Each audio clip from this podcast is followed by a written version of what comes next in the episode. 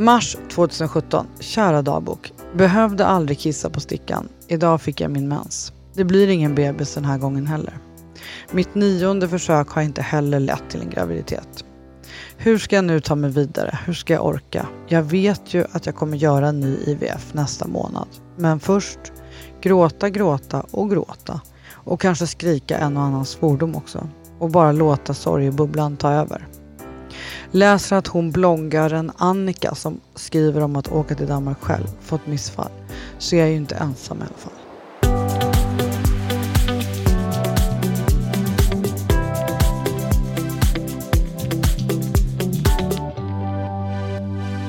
Avsnitt 159 av podden Jag vill ha barn.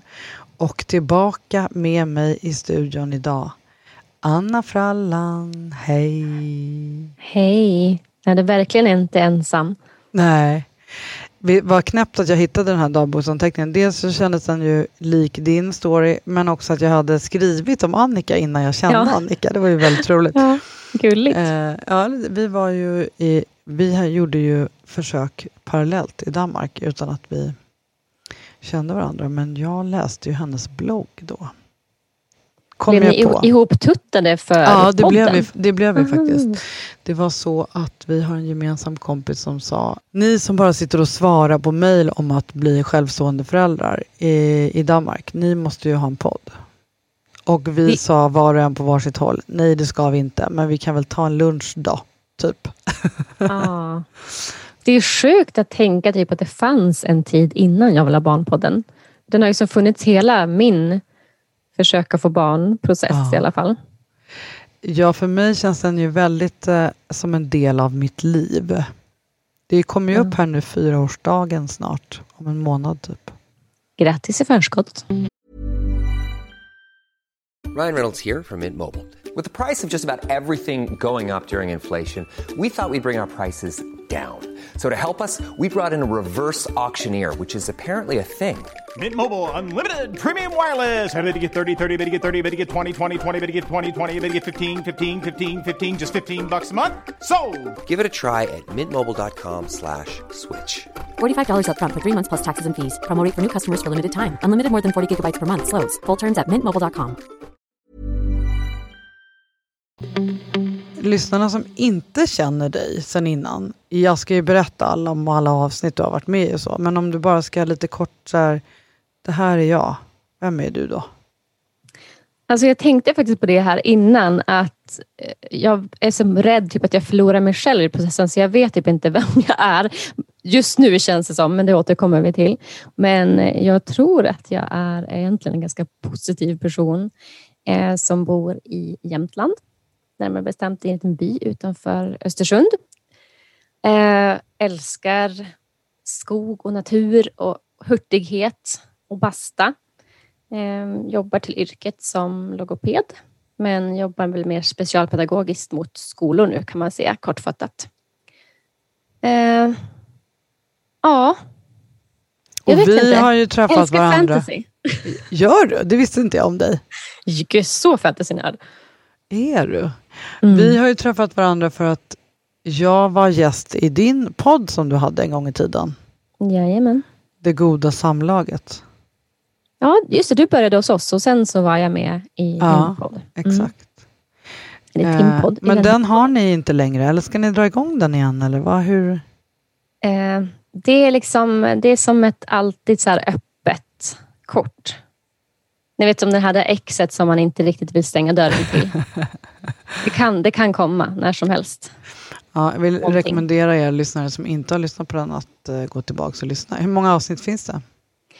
Oh gud, jag vet inte. Kanske ett 40-tal. Vi har rensat lite grann och varit väldigt inkonsekventa med släppen. Men mm. det finns några riktiga guldbitar där faktiskt, tycker jag själv. Man får skryta. Det är klart man får. Eh, och sen vill jag också varmt rekommendera alla er barnlängtare att följa Frallan på Instagram, Frallans fertilitet. Ett konto som du faktiskt startade i det avsnittet. Ja, du är en sån influencer. Eh, ja, det vet jag inte. Jag tror du hade kommit på det alldeles själv. Eh, så det var, jag, jag känner mig inte delaktig, förutom att jag var med i stunden. Ja, men och lite grann att du liksom puttade mig över. Även om idén var min så tänkte jag så här, är det här konstigt? typ? Och du var så här, ja, kör. Ja, tänk vad Skapa bra. ett va? konto. Ja, jättebra. Ja, men du skriver så himla bra och eh, väldigt eh, edukativt och eh, ja, jag vill eh, verkligen rekommendera alla att eh, spana in det om ni hänger på Instagram. Och för er nytillkomna lyssnare då, då så vill jag säga att du var med i avsnitt 76 första gången och då var det inför starten på din resa. Ja, Eh, och sen drog, tog det lång tid, ända till avsnitt 140 eh, innan du kom tillbaks. Och då var det när dina landstingsförsök, det vill säga fyra inseminationer och en IVF, hade så att säga förbrukats. mm. Och du stod inför val av eh, klinik och gå vidare privat. Och sen dröjde det inte alls lika länge till nästa gång, för då eh, fick du ändan ur väldigt fort och var tillbaks i avsnitt 146. Och då hade du valt klinik, Carl von Linné-kliniken köpte trepack och vi fick vara med på din första privata IVF, alltså din andra IVF totalt. ja. Och du var väldigt peppad. Eh, Mm. Du fick ut 13 ägg, kommer jag ihåg, men det var bara ett som blev befruktat. ja, det var då ja. Ja, och sen eh, och som du döpte till Gullefjun. Så när vi liksom avslutade förra avsnittet, det var dessutom första april när vi firade självstående dagen. Då var det Just. så att vi höll tummarna för Gullefjun. Alltså man skulle ju alltid vara med i en podd med någon som har så här bra koll. För jag är typ senil, jag har jättedåligt minne. Så det är jättebra att få såna recaps. En liten recap. Jag ska ärligt erkänna att jag har inte så här bra koll på min egen resa för att man glömmer slash förtränger, går vidare. Idag så tänkte jag att vi ska berätta vad som har hänt sedan dess. Det är ju inte lite grejer, för i din värld så går ju saker och ting ganska fort. Ja, men de kanske gör det. Ja, du är ju framåtskridande i din process. På Ja. exakt samma sätt som jag ju också var. Ja. Eh, när jag var där du är. Men du Och då, berättar. då tycker jag ändå att jag har tagit pauser, men eh, det kanske ändå inte är så långa pauser. Nej, men det är ju, man är ju olika som personer i det där. Och Mm. eh, det är ju också upplevelsen för en själv är ju en sak och sen hur jag kan ha någon liksom, analys utifrån som ju också bygger på att jag träffar en massa andra. Ja. eh, som pausar eller inte pausar eller väntar. Så då, I jämförelse med många andra är du framåtskridande. Ja, Men det var faktiskt skönt att höra. Alltså för att apropå att en kan liksom tappa bort sig i barnlängtans process. Att jag ska Mm. se mig som en sån person att jag blir som osäker på vem jag är och att det ändå så här, lite, liksom lite, inte för att man måste vara, inte för att det är bättre på något sätt, utan mer för att det är en slags igenkänning Mm. av hur jag har varit.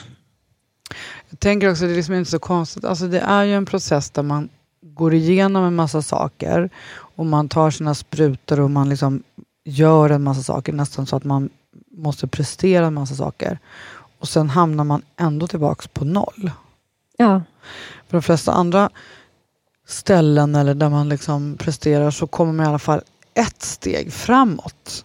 Man kan ändå Mm. lägga, även om det går segt eller vad det nu är, man har svårigheter och vad det är, så är det ändå så här, ja men nu har jag gjort det här så nu har jag kommit lite framåt. ja. Men i fertilitetsprocesser är det ju tyvärr inte så. nej. Visst, man får mer information och man lär sig mer, men resultatmässigt står man ju och stampar på samma, samma Ja. nollpunkt efter varje misslyckat försök. Jag tycker också att det känns igen som att man så här, äh, skalar av sig själv. Liksom någon slags, inte styrka, men det känns ibland som att så här, äh, jaha, det var ett till försök till ända och där försvann lite mer av mig eller liksom min energi eller jag vet inte hur, man, hur jag ska förklara det, men det känns som att det verkligen tar en bit av en efter varje gång det inte går eller efter en förlorar eller vad ska man säga, ja, men som när jag bara fick ett moget ägg av 13. En sån liksom, upplevelse. Det är ju alla de där små grejerna också, ja. Inte bara liksom behandlingarna som helhet utan varje litet steg gör ju att man ja, kanske får en liten, vad säger man, spik i kistan eller liksom tagg i sidan eller Ja, Man- salt i såren. salt i såren. Man Allt. kan, ja, man kan ju, här jobbar vi med klyschor. Nej, men man, man kan ju verkligen eh, eh, bryta ner alla delar av en IVF till, eller en fertilitetsprocess överhuvudtaget, till någonting som eh, sätter sig liksom, och påverkar den. Ja. Jag jobbar ju väldigt mycket med mina klienter med att de ska göra sorgelistor. Skriva ner allting som inte blev som det var tänkt. ja, det kanske jag borde göra. Det kanske du borde. Ja. Och då kan man ju lägga det på olika nivåer. Och ju lägger man det på en detaljerad nivå så är det ju varenda spruta, varenda ultraljud, varenda gång man gått utan trosor över ett golv. Varenda gång man bresat för någon man inte vill bresa för. Mm. Och så vidare. Och den listan blir ju ganska lång efter ett tag. ja. Saker som jag inte har tänkt. Men jag vill också säga, för att inge lite hopp, det är ju helt sjukt hur allt det där raderas. När man får träffa sitt barn. ja. Så häng i, säger jag till alla er där ute som nu sitter och suckar och tänker, fan vad jobbigt det är. Håll i, håll ut. Vi- Håll i, håll ut. Du, eh, berätta vad hände med Gullefjun? Ja, alltså minnet är ju selektivt, håller jag på att säga. Men jag vill minnas att jag var ganska säker på, när jag tog testet, att det inte skulle bli. Jag hade känt att mensen var på gång. Så jag testade ju innan testdag. Ehm, och att, jag, att det var mest som en så här tomhet. Så här. Okej.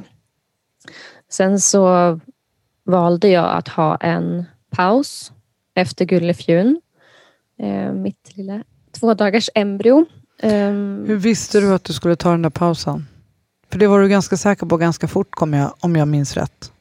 Ja, alltså det var nog mest hormonellt. Alltså, jag eh, vill nog känna liksom att, sådär, eh, att min kropp liksom hittar tillbaka till någon slags verklighet utan massa sprutor och så. Ehm, Sen så kändes ju det ganska liksom välbehövligt. Nu vet man inte vad som gör vad, men jag hade ju fått liksom bara ett embryo av 13 ägg på grund av att så många var omogna. Och eh, var väl ganska så här, eller väldigt ledsen mest över att det var så dåligt inom citattecken resultat. Alltså det är ju inte dåligt resultat, det är jättebra resultat att få 13 ägg. Men att så många var omogna fick liksom verkligen igång min hjärna. Har jag dålig äggkvalitet? Vad beror det här omognaden på? De sa att några var spruckna. Ja, men det, liksom, det snurrar runt i huvudet och de, de kan inte alltid säga vad det beror på. Och ni har ju hört vilka bra läkare jag har på Carl von Linné-kliniken. Som jättefint avsnitt tycker jag med dem. Ehm, De var ju här för några veckor sedan. Ja, men det är inte alltid de kan säga liksom att så här, Nej. nej. medicinen sög eller det tog inte med Ovitrellen. Alltså, de har ju inte alltid svar på saker. Och då, tyvärr så, jag förstår ju det, men samtidigt då så drar ju det igång min hjärna. och jag var ganska deprimerad över att jag tänkte att mina chanser var körda. Skulle jag redan nu börja fundera på äggdonation efter två IVF? och, ja, men mycket sånt. Och det är väl det som jag tänkte att jag behövde paus i. Att, ja, men dels kanske se om jag kunde liksom boosta mig själv och kroppen på något vis. Jag är en sån som tror på det. Och jag säger faktiskt tror på det, för jag tänker att det är lite grann som, typ, alltså lite som religion. Det är inte det för att det finns ju faktiskt viss forskning och så vidare. Men att i den här processen så behöver man välja vad man tror på. Känner jag. Verkligen sant. Mm. Alltså, jag vill tro att man kan påverka, men för någon annan så tror jag att det kan vara jättejobbigt att känna så och att det är bättre att bara helt lägga sig i läkarnas händer och då ska en göra det som känns bäst för en själv. Mm.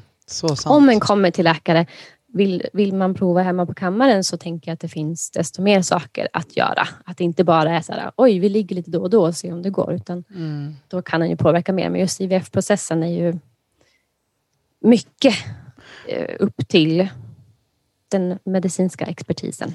Men du, fick du eh, någon konsultation med läkarna eller liksom hur? Kunde du bolla alla de här frågorna? Eller?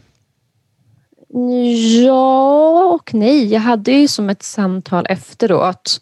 Mm. Eh, Men jag tror inte att alla tankar hade dragit igång då. Riktigt. En sak som jag faktiskt frågade, för jag har ju kört mycket själv på egen energi, men jag har ju valt att nu har jag valt den här kliniken och jag litar på dem. Att jag ändå ville så här, kolla, är det okej okay att jag tar ett tillskott som heter inositol? Eh, som har visat viss effekt då för personer med PCOS. Och jag har haft PCOS, men jag har inte liksom samma symptombild nu. Så man kan, så jag, jag ser det som att det ligger latent. Att om jag skulle liksom äta jättemycket kolhydrater, dricka kaffe hela tiden, eh, ja, inte sova, massa saker, så skulle symptomen antagligen komma tillbaka. Just det, för det är så du har fått bort symptomen. Ja.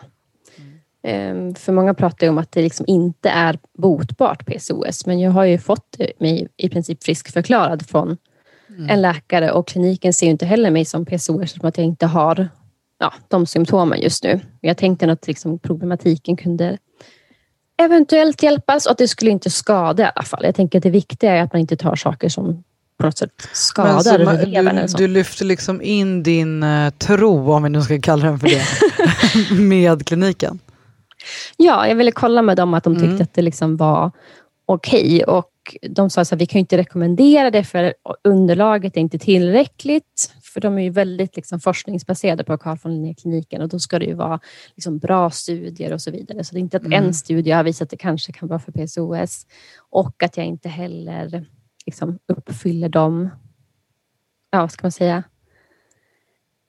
ja, jag uppfyller inte den symptombilden för PCOS. Mm.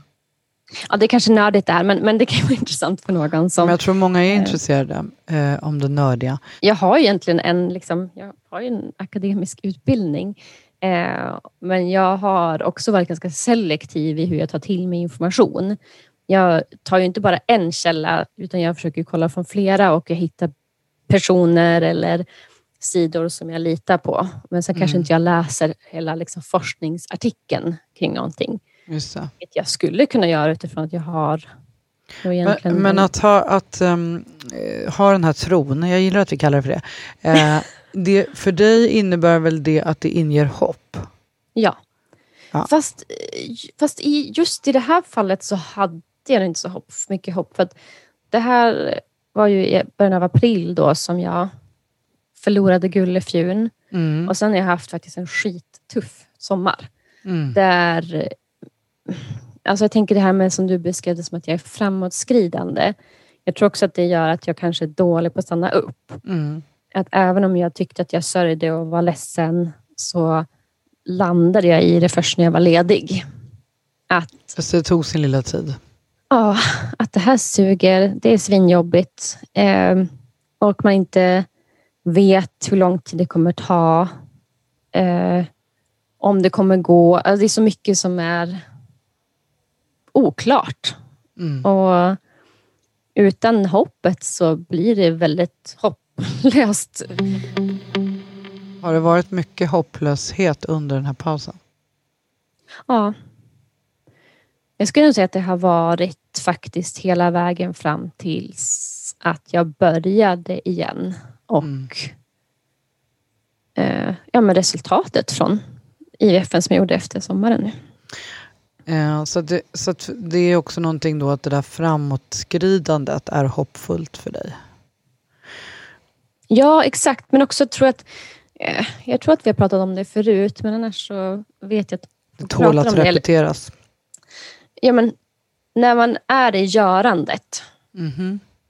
då blir det ju mindre tänkande och kännande. För då är det ju bara så här, nu ska de här sprutorna tas och så får vi se hur mm. det går på först ultraljudet och sen så får vi se hur det går på äggplocket. Eh, för att även om det ser bra ut med äggblåsor så vet han ju inte förrän sen hur det går. Mm. Så jag har nog varit ganska lugn när jag väl körde igång med stimuleringen igen.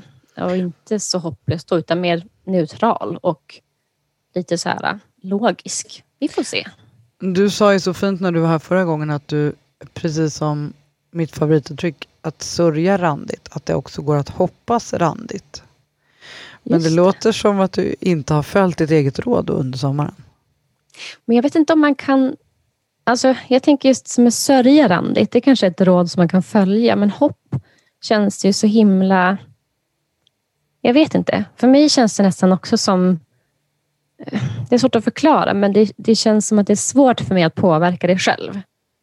Att det är mer som att jag får bara följa med i, i strömmarna där. Medan att sörja kan man då vara så här, ja, men nu deppar jag och lyssnar på någonting jobbigt eller liksom som får mig att gråta och sen så ser jag till att göra någonting roligt. Eller, det är svårare med hoppet tycker jag.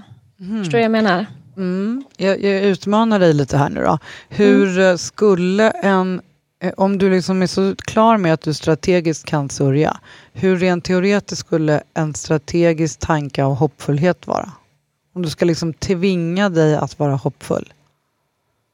Ja, det ska gå. Mm. Slutmålet går du till Ja. då. Mm. Men det, det tror jag inte jag vågar. För Det att, tror jag inte, ja. Det, ja, det ska jag få träna på. Att våga tänka det. det är precis det jag tänker, att man kan inte sörja randigt av sig själv, utan det är ju någonting du har bestämt dig för. Ja, Så på samma sätt måste man bestämma sig för att hoppas randigt. ja, Alltså att våga tillåta sig att en hel dag till exempel vara i att det visst kommer gå. ja. Även om du kanske inte innerst inne vågar tro på det. Nej, det är sant. Så bara liksom tillåta sig att vara i det en hel dag ändå. Mm, För att eh, tankekraften har sån styrka. true. Ja, det, var, det, det tar jag med mig. Okej, och sen kom hösten och du drog igång. Det har du redan avslöjat här. Var det ett enkelt beslut? Ja, men det var också så att min paus blev mycket längre än eh, kanske först tänkt och först önskat. För där på våren eh, så tänkte jag att jag skulle ha paus en cykel. Men då blev mina menscykler bananas efter IVFen. Eh, så jag hade ju, jag som brukar få ägglossning kanske ja, dag 15 om man ska säga genomsnitt, hade ägglossning dag 53. Hur hände detta? Ja, de sa att det är ganska vanligt att man antingen inte får ägglossning en cykel efter ehm, IVF eller att det kan bli väldigt långa cykler. Jag tänker att det kanske är lite PCOS-grej som kommer tillbaka, Mm. men jag vet inte. Men, men det ehm, blev en jättelång cykel och, det mådde jag också piss av. För att jag är så van att kunna ha koll på min kropp och veta att ja, men det här är tecken på ägglossning. Och det var så många sådana, så här, ja, nu kommer den, nu kommer den. Och så kom den aldrig. Um, och då tänkte jag länge ett tag så blev jag stressad för att så här, men nu kanske jag inte hinner med innan sommaren. Och där var jag också kanske proaktiv i framåtskriven. Jag tänkte att så här, istället för att jag ska gå och vara orolig och stressad för att jag inte ska hinna få ägglossning och mens innan sommaren så tar jag en ordentlig paus och så kör jag efter sommaren istället. Det var ju jättebra. Ja, men det var jobbigt fram till dess. Så jag tror också att det har bidragit till att jag inte har mått så bra i sommar. Så ganska strax efter den så blev den stabiliserad typ i juli. Mm. Med menscykel och jag blev mig själv igen, menscykelmässigt i alla fall. Mm. Ehm, ja, men, och sen så körde jag igång då efter sommaren. Faktiskt pratat med dem innan sommaren och flaggat för att jag har inte helt koll nu på mina cykler, så jag vet inte när jag kommer få mens. Men man måste ju kolla då utifrån öppning när man kan börja spruta och så vidare. Jag hade redan recept och allting. Ehm, så de sa att ja, men, du kan börja X datum, men hör av dig när vi öppnar så att vi vet. Och jag hörde av mig till dem och sa att ja, jag hade inte fått mensen, så det var väl två veckor bort eller något sånt. Och sen stimulerade du ultraljud uppe i Östersund och sen till slut satte du dig på ett tåg ner till Uppsala. Jajamän. För Gud vad jag har flängt till Uppsala. Mm. Det har spelats mycket Candy Crush på de där eh, tågresorna. Nej, men, eh, och jag tycker samma sak här så var jag väl som i så här, ganska neutralt mode. Det såg ju liksom varken jättebra ut eller dåligt ut på ultraljudet. Så det var ju som så här, ja, vi får se. Kände du dig hoppfull då, då eller? Eh, mm, nej. Fast inte hopplös heller, utan som sagt neutral. Du har hamnat i något neutral läge här nu. Ja, när jag är Mm. i körläge så är jag i neutral läge. Mm. Ehm, och Sen så gick, liksom jag, för mig har ju äggplocken alltid gått bra. Mm. Jag tycker inte att det är några besvär alls. Det du säger liksom att det är en sorg att bräsa för personen. Nej, inga problem. Jag hoppar upp och bräsar. Och det har jag alltid gjort, inte nu bara för att jag är van, utan liksom, jag vet inte, jag tycker naturligt. Mm. Det gick jättebra. Jag fick ut eh, tio ägg. Det kändes bra, men jag blev inte heller så glad för att jag har ju, jag har ju fått ut mycket ägg, men det som har fått för mig har ju varit att de ska vara mogna och sen att de ska bli befruktade. Mm. Så hur många blev befruktade? Ja, det som jag framför allt var liksom nervös kring var det här med mog mogenheten, att jag fått Mm. så många omogna. Mm. Sen såklart är det jätteviktigt med befruktning också, men jag fick av, av tio ägg så var sju mogna. Det var ju är mycket bättre än skillnad. vad du har fått innan. Ja, för då Mm. fick jag ju två av 13, vilket är jättefå. Eh, och fyra befruktade av dem. Men eftersom att det var fyra så blev det då insättning på dag två. Varför sätter man in på dag två för att det är just fyra? Ehm, Jag tror att rutinen på Carl von Linné-kliniken är att om man får fem eller fler så sätter man in på dag fem, för då är det större chans att några ska hinna ta sig till blastocyster. Ehm, Men när det är fyra eller färre så vågar man inte chansa på att de ska ta sig till, eller hålla sig till eh, dag fem, utan då sätter man in på dag två. Just. Om jag förstått det rätt. Jag tror att jag har förstått det rätt. Mm. Eh, och då sattes det in, vad blev det för namn den här gången då? Dolly. Dolly. Ja, Och var det några av de andra tre befruktade som klarade sig till blastocyster? ja, men du vet, det är ju otroligt. Jag fick två stycken till frysen. Så det finns två i frysen nu. Ja. Det är ju ett mycket bättre resultat än förut. Ja, ja och, och jag trodde ju inte så här, Jag tänkte inte att jag skulle vara en sån som fick till frysen. Alltså så det är många vad, som går igenom vad var skillnaden eh, i behandlingen från förra gången? Mm, förra gången hade jag menopur och den här gången hade jag Fostimon som primär behandling och med en touch av menopur. Eh, och sen så har jag ätit det här tillskottet Inositol och sen så tänker jag att det har varit Alltså, det finns ju som, återigen ingenting i forskning som pekar på att det är bättre att göra eh, IVF efter sommaren. Men jag tänker också en sommar med ledighet, må gött, ligga och lata sig, kanske påverkar någonting. Mm. Sen så tänker jag jag har gjort andra saker också, men då får ni nästan skriva till mig för att det är så känsligt med ehm, sådana här tips och jag vill liksom inte trampa folk på tårna och det har blivit så tydligt för att jag har ju själv varit jätteintresserad av så när folk har fått bättre resultat, så vad har gjort för skillnad och Mm. så, men det är typ ingen som har frågat mig. Intressant. Det var en intressant spaning. Ja, Ja. så därför tänker jag att jag inte ska skriva folk på näsan om de inte vill ha det, Ja. utan men ni är varmt välkomna att höra av er Det tycker jag ska faktiskt också är en, en bra strategi för att eh, det gäller ju här att, väl, precis som du sa, att välja sin egen tro. Jag har, skiljer mig ju lite från dig och vill ju bara välja saker som inte betungar kvinnan. Jag vill att Exakt. kvinnan inte ska känna något som helst eget ansvar utan att man ska ha en läkare som man litar på. Ja, och det håller jag med om. Och sen så vill jag säga, det är ju inget så här magiskt bara. Det här, jag gjorde den här hemliga drinken som gjorde... Alltså det är ju bara små saker. Jag tror att, jag tror att man kommer ju aldrig få svar på att Alltså så här, den här fanns det någon saken... magic grej då skulle vi känna till den. Ja, exakt. Så är det ju. tror jag också. Jag tror att det är en, liksom en, en, en kombination av saker och kanske slumpen också. Det är ju helt omöjligt att veta. Vi kommer aldrig få svar på vad det var som gjorde någonting. Kanske var det helt enkelt så att den här att Fostimon var bättre för och min dina ägg. äggmognad. Mm.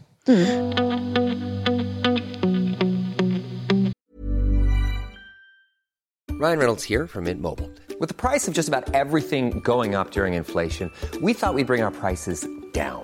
So to help us, we brought in a reverse auctioneer, which is apparently a thing. Mint Mobile unlimited premium wireless. Ready to get 30, 30, bit to get 30, bit to get 20, 20, 20, bit to get 20, 20, bit to get 15, 15, 15, 15 just 15 bucks a month. So, Give it a try at mintmobile.com slash switch. $45 upfront for three months plus taxes and fees. Promo rate for new customers for limited time. Unlimited more than 40 gigabytes per month. Slows. Full terms at mintmobile.com.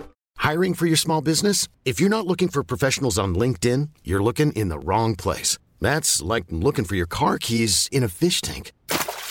LinkedIn helps you hire professionals you can't find anywhere else, even those who aren't actively searching for a new job but might be open to the perfect role. In a given month, over 70% of LinkedIn users don't even visit other leading job sites. So start looking in the right place. With LinkedIn, you can hire professionals like a professional. Post your free job on linkedin.com slash achieve today.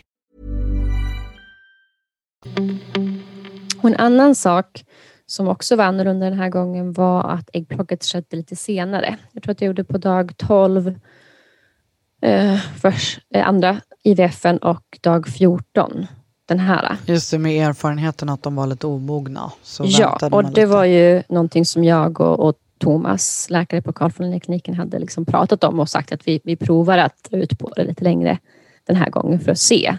Det fanns ju inget som skulle antyda det heller i... Ja, men när man gjorde, kollade på folliklerna så var de bra storlek även förra gången och så. Men jag tycker så bra att de verkligen är så öppna för att prova. Mm. Och att då gör den verkligen också att den känner sig sedd som patient. Att ja, jag vill ju inte göra bara samma sak och hoppas på det bästa, utan då vill jag faktiskt förändra gärna så mycket som möjligt så man känner att det är ja, att man gör något proaktivt eller framåtsträvande. Något framåtskridande. Nej, men du, det är en sak som, apropå vad jag sa förut, det här med att man hamnar på noll. Man gör ju inte riktigt det, för information får man ju ändå ut av att göra ett försök. Ja, Så att man liksom kan använda den informationen till nästa eh, försök. Och det ska man ju, när man gör privat och betalar, så ska man ju verkligen se till att det inte bara blir samma om och om igen. När man är via Ja. landstinget kan man ju inte ställa riktigt samma krav, men igen, viktigt att skilja på landstingsbehandling och privatbehandling. absolut. Men sen tänker jag att även om man inte betalar för att det är, så är det ju ändå ett, eh, ett ingrepp som görs på din kropp. Och om du tror väldigt starkt på något såklart att den inte ska vara så här helt helt obstinat, jag ska inte säga det lät som kvinnohat, men att, eh, att våga stå på sig ändå, Ja, tänker jag, även det när det är regionfinansierat. och är det så att man gärna vill prova inte det långa protokollet eller vänta två dagar för att den faktiskt tror på det, att våga stå på dig i det. Och ganska mycket är ju min erfarenhet att man också behöver göra det. Att man är bara här, vad tror ni om det här? Så det är inte alltid som Mm. de är så lyhörda och det är ju för att de har ju jättemånga patienter och de har ju sin erfarenhet men vi är ju individer. Så kom ihåg det. Ja, och här ska man också komma ihåg då att välja det som blir bäst för en själv. Vill man vara proaktiv ska man vara det. Vill man inte vara det så ska man inte känna sig tvingad att vara det. Då ska man chilla. Då ska man chilla. Hur eh, gick det nu för Dolly då? Ja, egentligen har jag testdag nu på fredag. Men jag har fått mens idag. är jag ganska säker på. Det är liksom, jag skrev ut det på min Instagram och det är folk som är så här, men det kanske är någon sån här nidblödning eller så, men jag är ganska säker på att det är mens. Ehm, och ja, men nu känner jag mig ganska glad när jag pratar med dig Silla, det är ju härligt. Ehm, men det har varit en, en väldigt jobbig dag. Jag har liksom fått eh, tränga bort tankarna och, och jobba, vilket också är skönt på något vis att man kan göra det och tänka på annat och uppslukas av någonting så. Men här efter jobbet så blev det tårar på bussen hem och eh, ja, nej, men det känns ju väldigt tråkigt. Alltså apropå det här med hoppet så, så fick jag upp hoppet för Dolly. Alltså, delvis för att kanske omgången gick bättre men tycker också jag känt andra symptom. En blir ju väldigt inbildningssjuk men också saker som inte är inbildning men som kan lika gärna vara tecken på alla hormoner och Det är svårt på att medicin. veta vad som är vad. Alltså. Verkligen och också Man vill det ju liksom, så gärna också. Ja, ja, Så det är inte konstigt att man... Jag vet inte om inbilla sig är rätt ord, men att man känner saker är ju verkligen inte konstigt. Och att det gör att man tror. Nej, men det är ju lite som att liksom, jag jobbar ju med eh, barn och elever som har autism. Och där brukar man prata om att perceptionen är annorlunda. Att man kanske har liksom mycket tydligare känsel eller hörsel eller så. Lite så, så tänker jag att det blir när man har liksom ruvardagarna. Att perceptionen på kroppen är liksom så uppvriden så varenda liten sak känns så himla mycket och märks så mycket och man tänker på det så mycket. Gud, vilken fin liknelse faktiskt. Mm. Det är som att allt man känner är upphöjt. Liksom. Ja. Flera Förhöjd gånger volym. Förhöjd volym på potentiella symptom. Ja. Hur ska du sörja nu då, Frallan? Jag vet inte. Vad är det här? Jag tänker att det var min, min partner sa det att eh, men tänk på att du har två i frysen. Och han menar ju förstås jätteväl med det. Och, det är ju liksom, och jag har själv faktiskt tänkt det när andra, för jag har inte själv fått något i frysen innan och tänkt så här, men ni har i alla fall i frysen. Men det är en ganska klen tröst när man sörjer det liksom embryo som inte blev. Mm. Men sen så kan jag ju samtidigt känna nu att jag behöver i alla fall inte tänka så här, oh, nu måste jag göra IVF igen, för det vet jag att jag inte behöver göra direkt nu, utan nu kan jag göra två frysta återföringar förhoppningsvis. Så att det, jag ska inte säga att det är ingen tröst, men det, jag ska också försöka att vara i det här och inte direkt tänka på nästa försök. Och Jag tror också jag ska ha en paus. Dels med erfarenhet att mina cykler har blivit knasiga, men också för att jag behöver den här tiden att, landa. Mm. Hur lång den blir däremot, det kan jag inte svara på. Vad är det som avgör hur lång den blir?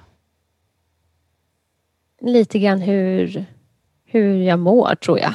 Mm. Du, har, du kommer känna av hur du mår? Ja, och hur liksom min cykel blir. Under förra ruvaperioden så tog jag Synarela nässpray varannan dag. Och eh, det behövde jag inte göra nu längre för de har utvärderat och sett att det inte ger någon större effekt mm. eh, på Karlfeldkliniken. Och det kan ju vara så att det till exempel påverkade så mina cykler blev så knasiga efteråt. För det mm. blev på riktigt på samma sätt efter första IVF, även om jag hade lite konstiga cykler då. Och det kanske låter knasigt att jag pratar så mycket om cykler hit och dit, men det kan också, för er som inte har lyssnat förut eller hört om mig förut, så är jag väldigt intresserad av fertilitetsförståelse och har använt det som preventivmedel i många år och eh, jag är väldigt duktig på att läsa av min kropp. Och det tror jag det är väl som känner att jag är tillbaka till, så jag vet att jag och framförallt min kropp och mina hormoner är stabila innan jag liksom för in ett nytt embryo som ska försöka ta sig i min livmoder. Jag tycker det låter så himla klokt faktiskt. Hur hanterar du de här motgångarna känslomässigt? Jag vet inte hur man ska hantera riktigt. Alltså, jag har nog egentligen inte varit så... Innan så har jag nog varit ganska... Men I mitt framåtskridande så har jag varit ganska dålig på att typ gråta. Alltså jag är inte en sån person som... Jag kan säkert ha gått något år utan att jag har gråtit, men det, det funkar ju inte när man håller på um, Och ja, jag tror man bara får gråta, skriva på Instagram och få massa fin stöttning. Alltså det är otroligt. Jag, jag, förstår inte de som gör det här i hemlighet. Alltså, mitt hjärta går sönder för dem. För att jag vet ju liksom att folk där förstår. Alltså man kan ha hur... Gråten, för man kan ha liksom hur mycket fint stöd som helst i familj och vänner och så. Jag har ju tur att jag har en bästis som har gjort IVF. Eh, men man kan inte som inte förstå mm. riktigt för man har varit där och då, då är sjukt nog kan någon, en främling på Instagram förstå mig bättre än min familj. Det är därför communityn på Instagram och andra liknande ställen är så himla, himla, himla bra. Ja. Man behöver sina IVF-systrar. Ja, verkligen. Och jag höll på att säga bröder, men tyvärr så är det ju få, få som identifierar sig som män som är i den här communityn. Mm. Ehm, det bör bli fler tycker jag. Nu är det inte ett problem för min del, att jag gör det själv, men det är många som är i par som där det är mest ja, IVF-systrar som du säger. Min upplevelse är att alla kvinnor, oavsett om de gör det själva, själva och har en relation som du, eller eh, i relation och tillsammans med relation så upplever jag att de flesta kvinnor känner sig väldigt ensamma Ja, ändå. Jag förstår Ä- det. Även i relationer med två kvinnor, alltså där den ena kvinnan är den som gör behandlingen, så känner den sig också ofta. Jag förstår det, ensam. för det, det är så svårt att förklara och dela med sig. Det, jag vet inte hur man ska lyckas med det. Jag tycker det hjälper jättemycket, att till exempel de avsnitt som ni har om att hur man kan stötta någon. Eller, ja, men jag har ju liksom verkligen delat med mig avsnitt från Jag vill ha barnpodden för alltså, lyssna på det här. Eh, så, men ja, Man får ju helt klart bättre stöd från de som har gjort samma eller varit i samma situation. Ja, och det är som så svårt tänker jag. För jag tror att, som du säger, det är ju en sorg. Och jag tror att så här, det är inte bara som att så här, nu gick det inte. Som du sa med någonting annat, liksom att oj, jag försökte sätta ett mål och det gick inte, jag provar igen. Utan det är så mycket mer, det är verkligen en sorg. Och att få typ genuina beklaganden i den sorgen är ju typ det man helst behöver. Och typ, ja men hur gör man när någon har dött? Alltså, jag vet att det är lika illa, men då kanske folk kommer med mat eller eh, liksom fixa det praktiska. Eh, typ sånt. Eller bara sitter bredvid och, med en hand på en och lyssnar. typ. Ja. Det är ju inte så att man kommer med smarta knep när någon har Nej. gått bort. Typ, jag har också en faster som har gått bort. Ja, men det, och det, är ju, det är ju så vanligt att också man får höra liksom att så här, jag vet inte hur många som vill matchmaka mig med så här, ja men jag har en kusin som också haft Mm. Svårt att Det få barn. Eller. Mm. Ja, ja.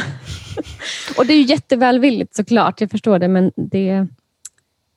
Ja, jag ska säga också, vi, vi pratar ju ofta i podden om det här med att, att, ehm, att man kan få större förståelse för sorgen om man jämför med sorg som är mer accepterat. Det är därför vi drar det här exemplet med om någon dör. Förra gången vi gjorde det, jag tror att det var avsnittet med Jonas, om jag kommer ihåg rätt, var det någon som blev väldigt upprörd.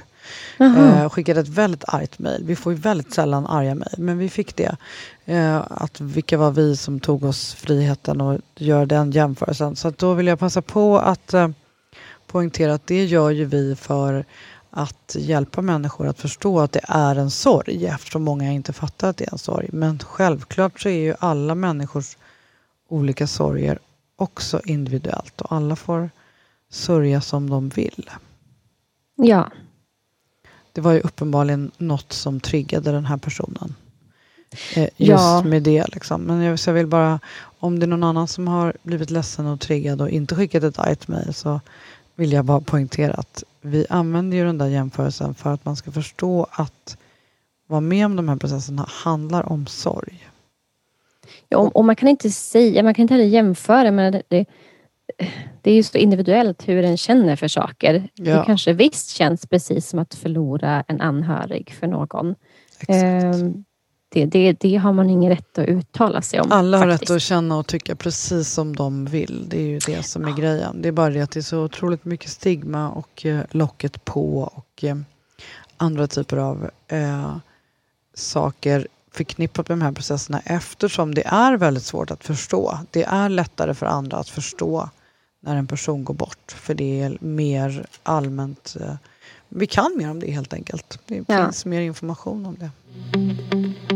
Du, Frallan, jag måste säga eh, att eh, så här rått och svårt och hårt som det har varit för dig att vara med i det här avsnittet idag, är det att vara i de här processerna. Jag är så tacksam och jag hoppas att ni lyssnare förstår hur, vilken ansträngning det är för Frallan att vara med i den här podden samma dag som du har fått veta att det inte blev något med Dolly. Men jag vet också att det är det som kommer hjälpa andra. Det kommer sitta väldigt många där ute och inte känna sig ensamma när de lyssnar på det här avsnittet. Mm. Så stort tack för att du orkar dela med dig av det här. Men tack, men du, du gör det lätt för du är så fin att prata med Silla. Gullig. Och tillåt dig nu att gråta, gråta, gråta. Mm. Och skri, skrik, skrik, skrik eller skriv en annan svordom. När jag letade fram in den här dagboks eh, som vi inledde med, då har jag också eh, tre gånger innan jag skrev just den här texten och tre gånger efter den här skri texten skrivit så här fuck, fuck, fuck, fuck, fuck, fuck, fuck, fuck, fuck. Som du vet ett beting i skolan. Ja. Eh, det kan, så kan man tydligen också göra. Det har jag inga minnen av att jag har gjort. Men uppenbarligen var jag arg och eh, kände att det var orättvist. Och det, Ja. precis som du sa förut, att mitt hjärta går sönder för alla som gör det här i tystnad. Så mitt Mm. hjärta går sönder för dig. Mm. Jag bara vill dra tillbaks klockan till den där första poddinspelningen och eh, Mm. göra dig gravid på din första insemination. För det Ja. är inte riktigt rättvist som du får vara med om nu. Nej, och, men samtidigt så måste jag känna, typ, alltså, jag måste försöka hitta någon slags mening med det här. Alltså, inte mening som att såhär, men att det ändå, att jag kommer att komma ur det här som en bättre människa. Att liksom, går det på första försöket, men det är klart det hade varit fantastiskt, men jag hade inte lärt mig så mycket av det. Jag hade ju inte kommit in i det här communityt. Jag hade inte vetat de saker jag vet nu. Jag har inte, jag hade inte fått längta så mycket som jag har gjort nu eller känna att jag längtar. Att det inte bara är liksom en praktisk lösning. Så jag vill ändå känna liksom att det är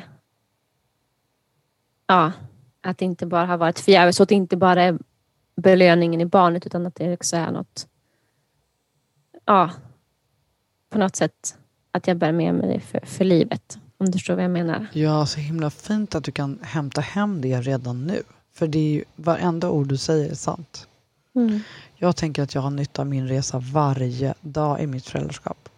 Mm. Det tålamodet som jag har med mitt barn, det hade jag inte haft om jag hade blivit gravid på min första insemination. Mm. Det finns alltid något att hämta i. Att eh, det som kom ut av alla försöken var den där lilla ungen och den situationen och eh, det man får av livet. Ja. Så det är Ja, det- det ska jag våga att du hoppas på. kan... Ja, jag tycker du ska hoppas på allt. Det är det du ska träna på nu till nästa försök. Hoppas Ja. randigt. ja, kanske fet frozen embryo transfer är min grej. Låt oss hoppas Mm. på det. Men sörj först. Ja. Nästa vecka så kommer Leontin, eh, som ni känner sedan innan, en person som har kommit till med hjälp av donator. Spännande. Så tacksamma är vi för att hon också vill delta i det här arbetet som vi försöker göra här. Och hela hösten är ju helt eh, peppad med massa eh, barnlängtare som kommer tillbaks. Eh, Elin och Mario och Filippa kommer tillbaks och Michelle och Cissi kommer snart. Då. Eh, Kalle, sexologen från Gift vid första ögonkastet kommer också snart. Gud, det känns som att jag känner allihopa. Jag bara, det är mina kompisar. Det är dina kompisar. Tack Ja. kära frallan, tack kära lyssnare. Vi ses om en vecka. Hej då! Tack, hej då.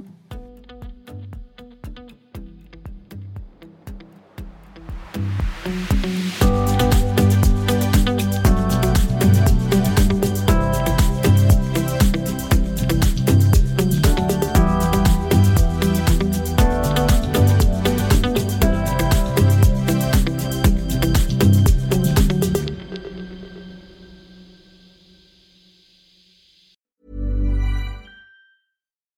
it's Paige DeSorbo from Giggly Squad. High quality fashion without the price tag. Say hello to Quince. I'm snagging high-end essentials like cozy cashmere sweaters, sleek leather jackets, fine jewelry, and so much more. With Quince being 50 to 80% less than similar brands. And they partner with factories that prioritize safe, ethical, and responsible manufacturing. I love that. Luxury quality within reach. Go to quince.com slash style to get free shipping and 365 day returns on your next order. Quince.com slash style. Hold up. What was that? Boring. No flavor. That was as bad as those leftovers you ate all week. Kiki Palmer here, and it's time to say hello to something fresh and guilt-free. Hello Fresh. Jazz up dinner with pecan-crusted chicken or garlic butter shrimp scampi. Now that's music to my mouth. Hello Fresh. Let's get this dinner party started. Discover all the delicious possibilities at hellofresh.com.